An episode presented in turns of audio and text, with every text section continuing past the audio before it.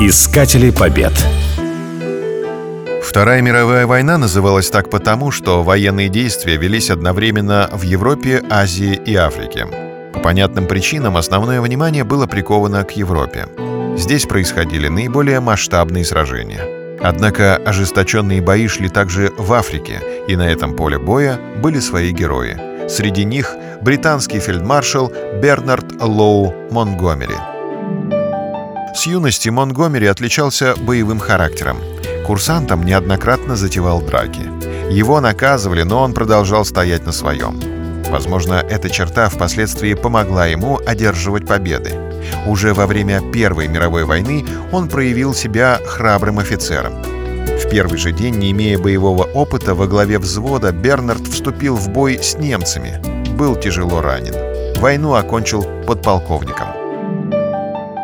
К началу Второй мировой войны Монгомери был уже в звании генерал-майора.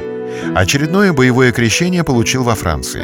Однако его звездный час наступил после назначения командующим британской армией в Северной Африке. Ему сразу пришлось принять вызов генерал-фельдмаршала Роммеля. Монгомери отбил первую же атаку немцев и отбросил их на исходные позиции. Но самый сокрушительный удар он нанес осенью 1942 года в битве при Эль-Аламейне.